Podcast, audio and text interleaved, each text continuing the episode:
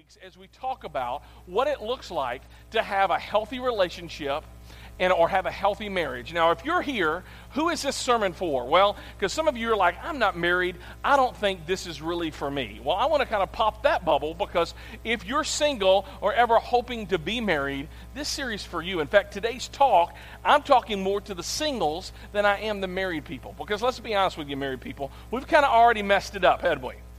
I mean, with some of the stuff that we're going to be talking about, you're going to be going, oh, yeah, I used to believe that. Because today we're talking about marriage myths. Myths that all of us believe when it comes to marriage. And I would say that every married person in here, from one time or another, we believe that. And now we kind of shake our heads going, I can't believe I believe that, right? And single people, some of you, you're going to be in here and you're like, man, I think that's true. And one of the things that I want to do is I want to look at God's Word and I want to be able to say, you know, some of the things that we believe about marriage, about relationships, about dating are just not true. They're misinformation that we've gotten from movies or books or television or any of that stuff. So um, we're going to kind of dive into this with this marriage myth, all right? Marriage myth. Because the reason why we got to kind of pop these bubbles of myths is simply if we believe this stuff, then we're going to become disillusioned we're going to become unsatisfied, disappointed when things doesn't happen the way we think it's going to happen like in movies. Let, let me just say this. Do you know that especially reality TV that what makes people want to watch reality TV is conflict and how jacked up somebody is, right? I mean, if somebody said, Chris, I want to take your marriage and your real life and I want to create a, a reality television show about it, let me tell you, nobody would watch it. They weren't. Because if you had a marriage, and if you even had a healthy marriage with like with you know it's just nobody's going to want to watch that i mean nobody's going to want to watch and they're going to be flipping the show after two minutes into it but what we're attracted to is conflict. What we're attracted to is like car wrecks and train wrecks. So today, if you're thinking, I want my marriage to be more like what I see on TV, I'm just going to say that's a little jacked up. Because what you see on TV is jacked up. All right? First marriage myth. Let's get into it. Ready? First marriage myth is simply this that the past is the past. The past is the past. Now, again, there's a lot of you, uh, those who are married, let me talk to us in here just for a moment. You kind of believe this myth that the past is the past, and that when you got married, that this was, I mean, this was a new thing, and everything was new about you, and it was a total fresh beginning, and you thought that all of your past stuff, your past dating, your past sexual experiences, your past relationships, that all of that was in the past and that the past was over, that the past really didn't matter anymore. But you realized, you realized, you know what? That, that stuff in the past, it never stays in the past. It never stays in the past. Uh, that, that, think about this. For those that are not following with me, right now is your present. August 16th, right now is your present. But guess what? Next week, your present tense right now is going to be where? In your past all right? Because your past, your present, will become your past. And guess what? Your past will show up in your future. That how you date, how, how you treat the people of the opposite sex, what you do, how far you go on a date, things of that nature. All of what you look at, what you read, the movies you watch, how you think relationships should go, that all of that past stuff will show up in your future. It will. It will. So remember, how you date single people, how you date is going to affect how you connect with your future spouse. So be careful. Be careful. All right, another marriage myth. Marriage myth number two that people who are married have married problems. That is a myth. All right? Now, let me, let me explain to you what a married problem is. All right? If you're married, here's what a married problem looks like you have a tube of toothpaste. How do you get the toothpaste out? Do you roll it up from the bottom? Do you squeeze it from the middle, or just, do you just have separate tubes? That's a married problem, right? Here's another married problem. How do you put the toilet paper on the roll? Do you do it over or under? Okay, those that said uh, under, you are incorrect. Thank you so much for coming to one church. All right. You go over. Now, some of you, you're like, no, over is, if I do it over, my cat will do it. Well, there's your second problem you have a cat. All right. Anyway, thanks for coming to One Church. All right. Um, you need to know this. This is not in my notes, but it's totally from second opinions in the Bible that God made all of the animals from day one through six, and on day seven, Satan made cats. All right. Here's the thing.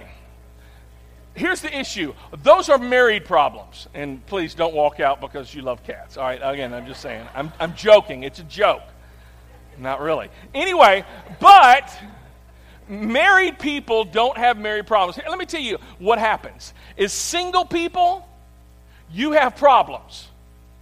And when single people problems get married, they drag their single people problems into their marriage. Now, here's the thing. Here's, here's the reason. Here's your pushback. Just like, I don't believe that because when, it's only when I got married that I started having problems. No, you had problems long time before that. You did. Think about it. People just didn't know you, or maybe they didn't love you enough to tell you that you've got some problems, right? But when there's something about marriage, when you take two people and you put them in close proximity, right? And they're really close and you're, you're sharing the same house and the same bed and the same room and the same bathroom, dear Jesus right? I mean, you're just it's gonna it's gonna well up where you now you've been impatient all along, but now she always does this and she never does this, right? I mean, you had those problems before but it just it just didn't come out or it didn't flare up like that. So, let me tell you, people with problems get married and they drag their problems into their marriage. People who have troubles get married, and now they drag their troubles into their marriage, and now they have a troubled marriage. And marriage brings all of that stuff to the surface. Selfishness comes out, stubbornness comes out, impatience comes out, wanting to control somebody. All of that comes out. But it was all there before. All right? Now, next myth, don't put it on the screen yet, but this next myth's a doozy. It's where I'm going to spend the majority of my time on. Because our next marriage myth revolves around great love stories. How many of y'all love great love stories? All right, I okay. I, you're a guy. I'm a guy. I like. I like, but but but he didn't. But Amy didn't. I don't understand it. All right, I am. A, I love chick flicks. I do. All right. Um, now there's some uh, chick flicks I don't like. All right. The Notebook's a little creepy. All right, dying in somebody's arms at the same time, I'm not down for that, right? Um, uh, you might want to get that checked out, go to a doctor. I'm just telling you, all right? But but some, ch- I, I love some chick. Now, some of y'all, I like, you, you're not even listening to anymore because you're like, I love Nicholas Sparks. Okay? Okay, you can love him. That's cool. I just, that's a little weird to me. But here's the thing great love stories, all of us love great love stories. We're attracted to great love stories that we watch, we read uh, novels, and, you know, uh, 20, 30 pages into the novel, or maybe two to three chapters into it, you're like, okay, that person's going to get with this person. And you're like, oh, right, that's cool. And, or when you go watch a movie, and you're like, you know, 20 or 30 minutes into it, oh, this person's going to connect with this person. It's like, oh, I, mean, it's a great love story. And they finally find one another and they're just right for one another. Or, or, or maybe it's a television. How many of y'all watch The Bachelor or The Bachelorette? Let me see your hands. All right. Wow. Uh, none of y'all. I see, here's what I think. I think you do, but you're, you're, you're just like, I'm not going to I'm not going to confess that in church. All right. Let me tell you about The Bachelor or The Bachelorette. The whole premise of this show is that the bachelor is he, he has a, a, a, bunch of women that he can choose and they kind of get voted off the island you know they're, they're, everything gets snuffed out. And, and hopefully at the end of the season that the bachelor has chosen the right person or the bachelorette that she has chosen mr right. Well let's talk about that. Do you know out of 19 seasons of the bachelor that only one couple are still together? Only one couple have, have chosen to stay together and chose well, and that is Sean and Catherine. They got married, they're still married. And out of 11 seasons of The Bachelorette, three contestants chose well and that are still married Ryan and Trista, Desiree and Chris, and JP and Ashley. Now, the others, they've moved on to find the next right person. And then there's Clare, who's still crying. By the way, every one of you who laughed, you've been watching it. You've lied to me, and I'm offended. All right, here's the thing. Here's the thing. Now, I realize that you and I realize that movies and television and books, that that doesn't represent real life. I mean, really, reality TV, there's nothing reality about it. I realize that you realize that, but I think it's possible that you may have embraced the underlying premise that holds all of these storylines together and episodes together. And here it is it's called the right person myth. That if I marry the right person, then everything will be all right. Can you say that with me? If I marry the right person, then everything will be all right. Or if you're single, uh, let's say this when I meet the right person. Let's change this when I'm uh, when I meet the right person. Can you say that if you're single? When I meet the right person, then everything will be all right. All right, there it is. That once you find the right person, then everything is just going to magically be all right. And the reason why that's a myth is because the current statistics of divorce tells us it's a myth. Here's the current statistics. About 50% of first marriages end in divorce. 67% of second marriages end in divorce, and 73% of third marriages end in divorce. Now, consider this. Consider this. Every man and every woman who've navigated the pain and complexity of divorce, every one of them stood at the altar in front of a priest or a preacher or a justice of the peace, and they thought, I am marrying Mrs. Right. I am marrying Mr. Right. None of them went into this going, I'm going to get divorced in five years.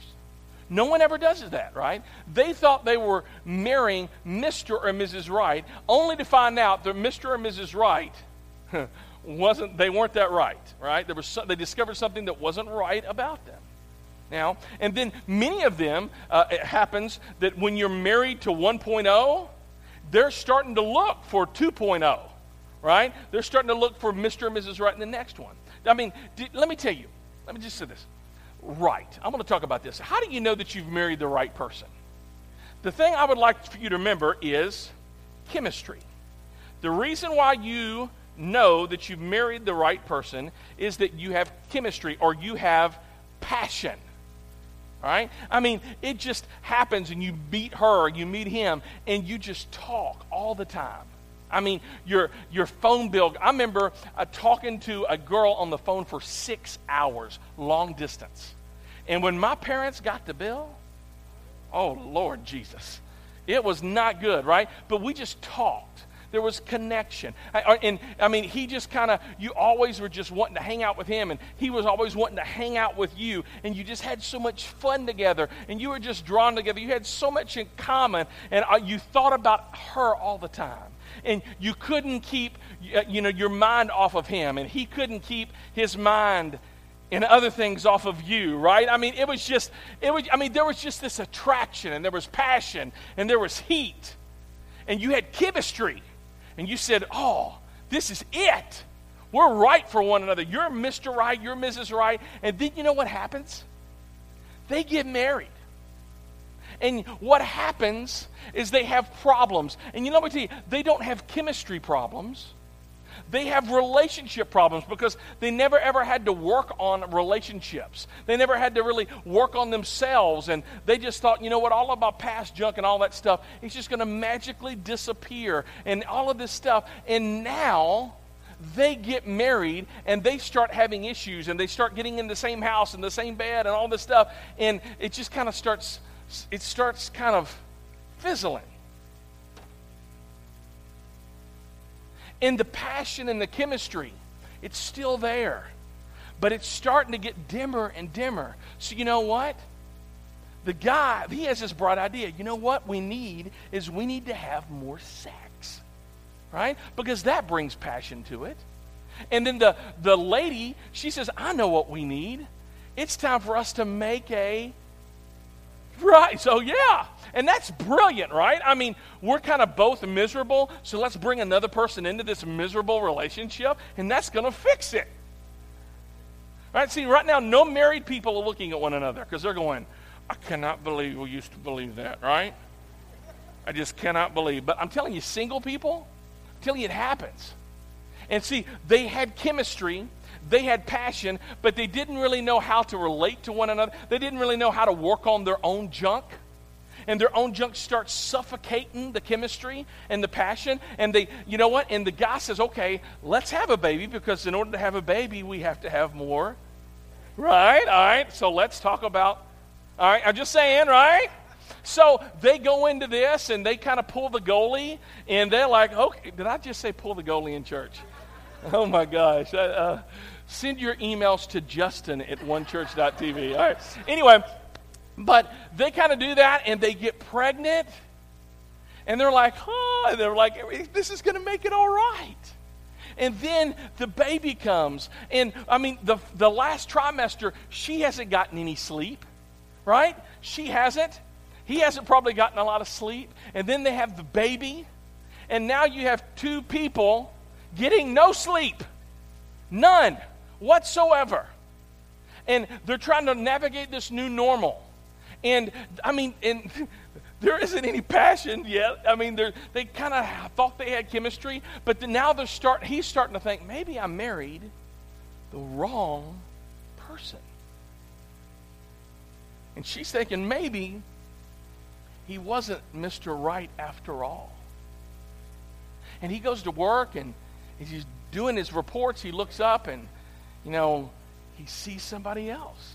And, and he starts thinking, wow, uh, I think maybe she's the right person. Man, I mean, she's, she's pretty. I mean, she's funny.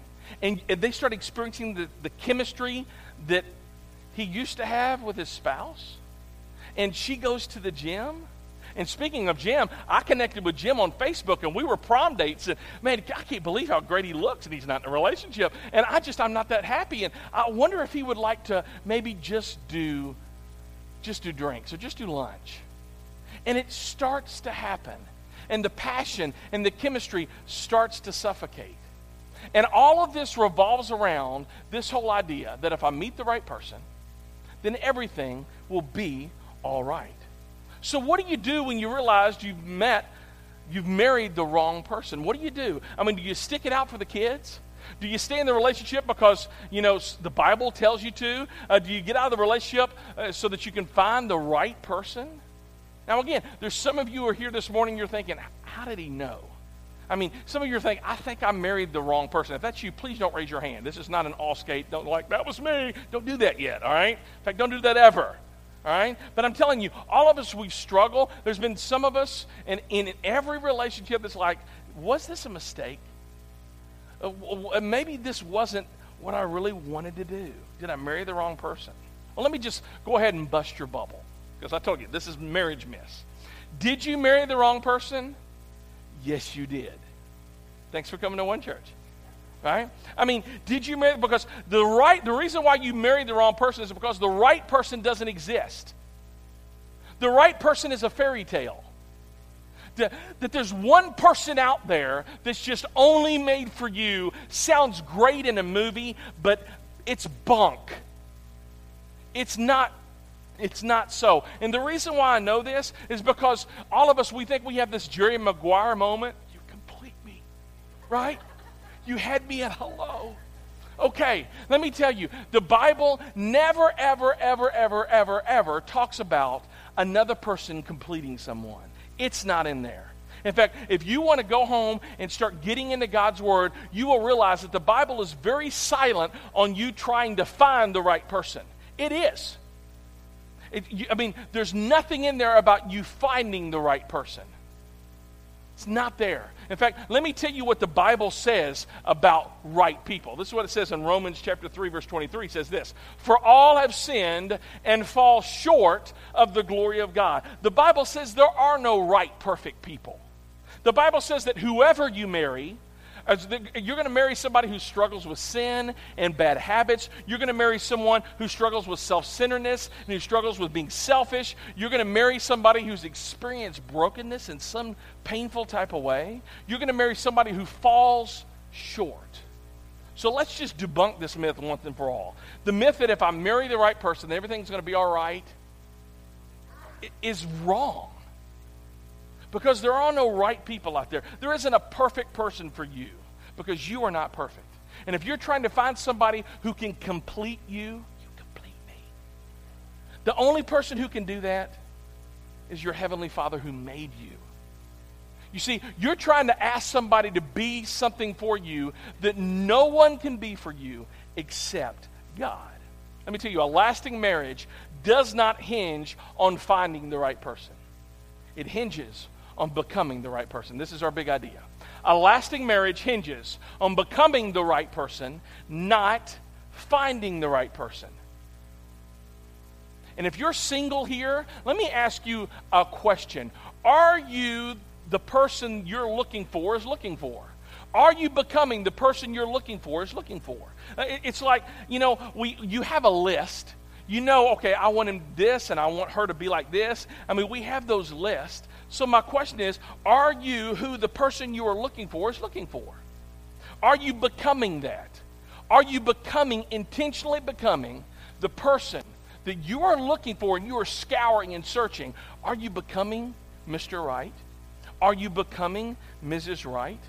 I mean, and it's got to be intentional. Now, here's again something interesting. The Bible never ever talks about how to find the right person, but the Bible speaks over and over and over about you changing to become the right person.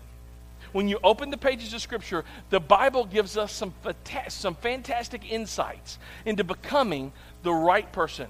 Not finding the right person, but becoming.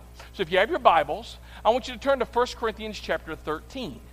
1 Corinthians chapter 13. Now, some of you, you had this chapter read at your wedding. Some of you know this. In fact, some people, they call this the what chapter? The love chapter. In fact, if, if I had Barry White reading 1 Corinthians 13, I would do it, right? I'm just saying. But it's called the love chapter. And Paul, who's writing this, is going to give us a list. Now, I'm going to tell you if you're single, here's what I want you to do with this list I want you to memorize it. I want you to look at this list and I want you not only to compare every date that you have, but I want you to compare yourself to this list. And if you're married, here's what I want you to do is I, I want you to intentionally focus on becoming the, these characteristics. Here's how Paul talks about, about love. He says this that love is what? Love is patience. You know what patience means? Patience means that love never pressures the other person. Love never pressures the other person. Love creates as much space, as much margin, as much time as the other person needs. So if you're in a relationship right now, you're single, and you're in a relationship and they're trying to pressure you into something, let me tell you, that is not love. I don't know what they're doing to you, but it's not love. If you, in a past relationship, if you thought you found the one, or maybe you're married and you thought, you know what, I found the one. But that person is trying to always change you and to push you and to control you and to nag you. Again, don't look at your spouse right now. Not a good time. They're not loving you very well. They're not loving you very well. And let me tell you, singles, this just doesn't magically happen when you say, I do. You have to start working on being patient now because Single people problems get pulled into married into marriage and, and now they become single people problems in a marriage right? Now look at this next one. Love is patient. Love is kind. That's kind of a weak word but let me kind of tell you what kindness is. Kindness just means that it's considerate. It's considerate. You know what that can, being considerate means? Considerate means that you take into consideration the other per, the way the other person feels, all the time. You take into consideration the way the other person feels all the time. If you're single, do you know what I'm suggesting? I'm not suggesting that you wait until you find the one and then you become kind and considerate. In fact, guys, if you're single in here, and maybe you don't look like Leonardo DiCaprio, I got some good news for you. All right, let me tell you. Proverbs 19:22 says this: "Kindness makes a man attractive." So you want to be attractive? I'm just saying, you be kind. You, be, you may be balding, you may have a thick middle, whatever. You be kind. I'm just telling you, weak in the knees. Just saying. All right? How in the world do you think I got married? Anyway, let's move on. And then he goes on, right? Love is patient, love is kind, love is not what? Jealous. In fact, other versions of the Bible says this love doesn't envy what does it mean to envy or to be jealous? Well, again, some of you, some of your parents split up over this one.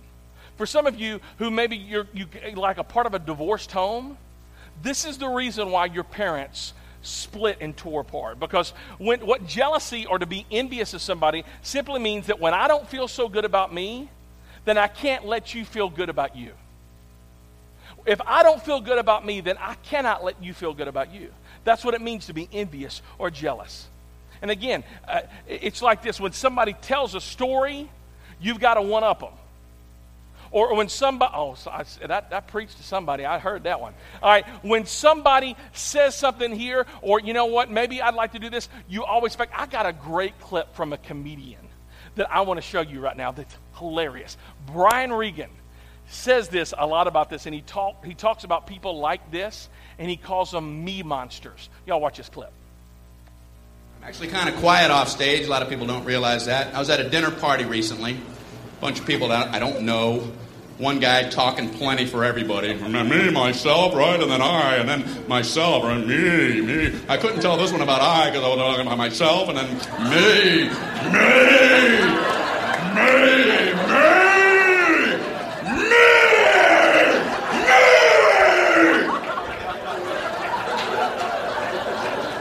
Beware the me monster. So I tried to jump in with a little story. I don't want to just sit there the whole night. Right when I'm done with my story, this guy goes, That ain't nothing. oh, well, didn't mean to waste everybody's time. Telling my nothing story.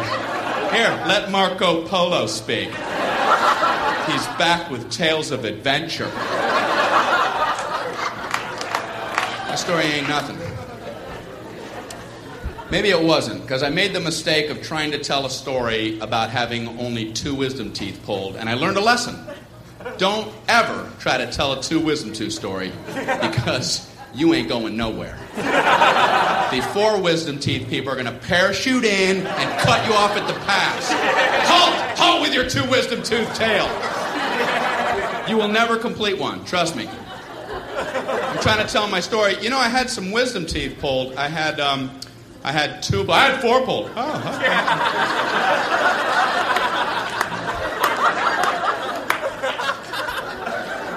No, five. No, nine. I had nine wisdom teeth pulled. All of mine were impacted. They were all coming upside down. The roots are wrapped around my tongue, coming out my nose. They were tusks. I was a warthog. No anesthesia. They pulled them out with pliers. I was eating corn on the cob that afternoon.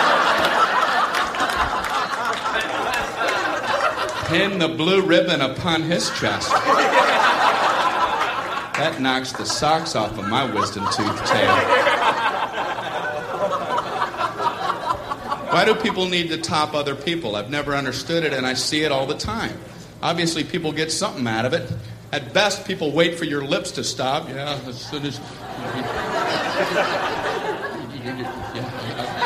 Okay, yeah, you, me! You, me! You see the difference? You see, you see that? Now I do. Let me tell you, in marriage, isn't it true that so many times that's exactly what we're doing? There's you and there's me, and we want to win, we want to be on top. And single people, again, you got to be careful of this when, you, when you're talking to somebody. Guys, when you're talking and that girl is speaking, hey, you will never believe I one time caught a three pound bass. Really? Three pounds, right? And I mean, when she's saying the story, you don't say, well, I one time caught a 14 pounder. You may, right? Or you don't say, you know what, my brother and dad, they're on the fishing channel. No, no, no. You just, you let her tell her story and then you go, that was awesome. And you shut up. Right? Telling you. Married people. Let's talk about you and me, right? Because here's the thing. When your spouse is telling a story, well, you know? It, it was, I think it was about four years ago. No, it was six. Was six. Excuse me, honey. You got that, you got that wrong. If, if he or she is telling a story, don't always correct them. Don't always do that. Right? I mean, it's not about that. It is about showing them, showing them honor. In fact, this is what Paul goes. He says this. He says, it does not, talking about love, it does not dishonor others. To honor someone simply means that you put somebody's needs in front of your own. To honor someone simply means that you put somebody first and you go second. But let me tell you what it means to dishonor someone. To dishonor means that if you're single when it comes to this point and when you date someone, that you never, ever, ever create regret. That you never, ever are part of somebody's regret story that you know what i should have never answered the phone i should have never done this i should have you know i should have never talked to him i should have never wrote down her number i should have never went there. You never ever part of somebody's regret story right? Now it says this keeps on going. He goes on paul says it says love is not self-seeking. You know what the opposite of self-seeking is? Others seeking. You see Uh, uh, Self seeking means it's all about me. It's you, me, you, me. It's exactly right. But no, other seeking means that you're putting, you're honoring someone else. And again, a question Does any of this come naturally? No, it does not. It does not. But you, when, when you were dating, I mean, you wanted to do this, right? Because you wanted to win her. You wanted him to pursue you. And so you did this when you were dating, but when you got married, you just stopped doing this because you thought you found the right person. And then you realize this right person got some wrong stuff about them, right? Now, think about this. In marriage, you did this in dating, but in marriage, it just takes work. Marriage is work. Marriage is work. It takes effort. And let me tell you, and it didn't take a lot of effort when you were dating, but it does when you marry. And that goes us to our last marriage myth. That l- marriage myth number four is that love is just a feeling. Love is a feeling. Love is a feeling. If you define love as a feeling, then you're going to be upset when you don't feel that way anymore. Let me tell you, love is not a feeling. In fact, nowhere in this list that Paul gives us do you ever see that, oh, it's a fe- it's love is butterflies. He never does describe that. He says, no, love is a decision. Love is a decision. That, yeah, you may fall in love because you had the passion, the chemistry, those are the feelings. But here's the thing about feelings feelings are flighty, feelings come and feelings go. But let me tell you, love, true love, it's a decision. It's a decision that, you know what, I'm going to be patient with you. Love is a decision that says, you know what, I am going to consider your needs above my own. Love is, you know what, I'm going to put your needs above my own. All right? And that is what it is. True love is a decision. You know what? The person who express, expressed the greatest example of love is our Heavenly Father. It's God. Because in Romans chapter 5, verse 8, Paul, the same person who wrote the whole 1 Corinthians 13, he says this But God demonstrates what? His own love. You want to know how the, the greatest demonstration of love that's ever happened is simply this God demonstrates his own love for us in this. And here's the example. While we were still what? That means while when you, when you were not at your best, but when you were at your worst. When, when, when God should have been the most impatient with you, that's when He showed you the most patience. That when we were at our worst, Jesus Christ died for us. Love is a decision. It's not a feeling. I mean, Jesus wasn't the night before he was crucified, he didn't say, Oh, gosh, I sure do love them. And I have these butterflies in the stomach, and I just can't wait to go to the cross. He didn't do that. In fact, what does the Bible says? It says, you know what, Jesus, God, I, Jesus says, I don't think I really want to do this, but not my will, but yours be done. You know what? G- Jesus put it, other people's needs over his own. Why? Because love is a decision. Love is a decision. Love is a decision. Now, here's the thing. We're going to end this, and I just want to give you two challenges. I want to give a married people challenge, and I want to give a single. If you're single, I want to challenge you. First, my challenge is to those who are married, and it's simply this quit trying to change your spouse. Oh, Quit trying to change your spouse and allow God to change you. You see, you think that the reason why you have all this conflict and problems is because you got married to him. He's got problems. You're right. Guess what? You've got problems as well. So you focus on your problems. You pray that God and Him would focus on His, but you work on your junk.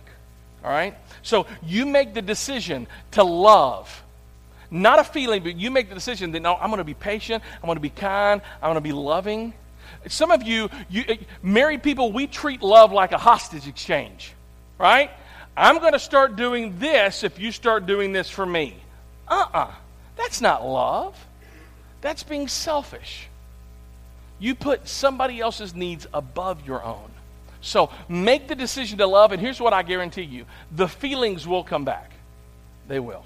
Now, my challenge for you if you're single, maybe you're single again, my challenge for you is this you know the person you're looking for, right? I mean, you've got a list, you've kind of got what you want characteristics in him or her to have. My question, my challenge for you are you the person you're looking for is looking for? If I could just be really real and honest and blunt with you, that if you left the service today and you found Mr. Right or Mrs. Right, I mean, they had all of the qualities you've been looking for. And if you went out to them and they spent just a little bit of time with you, if I could just be brutally honest, some of you, if you met the right person, they wouldn't be attracted to you because you are not the person you're looking for is looking for. Stop looking, stop looking for Mr. or Mrs. Right, and intentionally start allowing God to change you so that you can become Mr. Right or Mrs. Right. And if you're married, dear Jesus, stop looking. Stop looking. You become Mr. Right for the person that you married. You do that, and God will honor you.